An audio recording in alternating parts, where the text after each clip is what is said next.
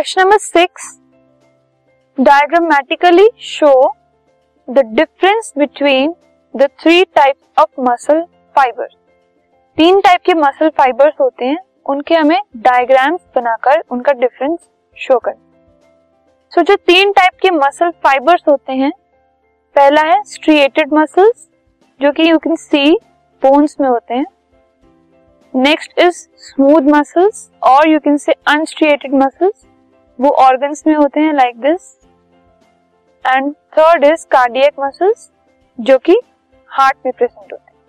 ठीक है? क्योंकि बोन्स बहुत स्टिफ होती हैं तो इसलिए उनके मसल्स स्ट्रिएटेड होते हैं.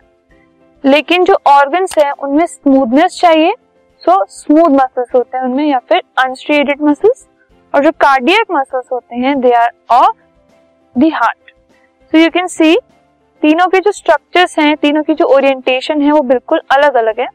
जो स्ट्रिएटेड मसल्स है यू कैन सी वो साथ साथ एकदम है बिल्कुल रिजिड uh, तरीके से क्योंकि दे कंस्टिट्यूट बोन्स ठीक है?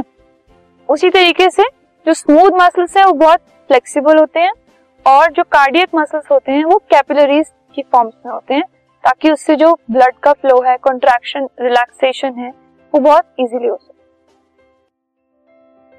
This podcast is brought to you by hopper शिक्षा अभियान अगर आपको ये पॉडकास्ट पसंद आया तो प्लीज़ लाइक शेयर और सब्सक्राइब करें और वीडियो क्लासेस के लिए शिक्षा अभियान के यूट्यूब चैनल पर जाएँ।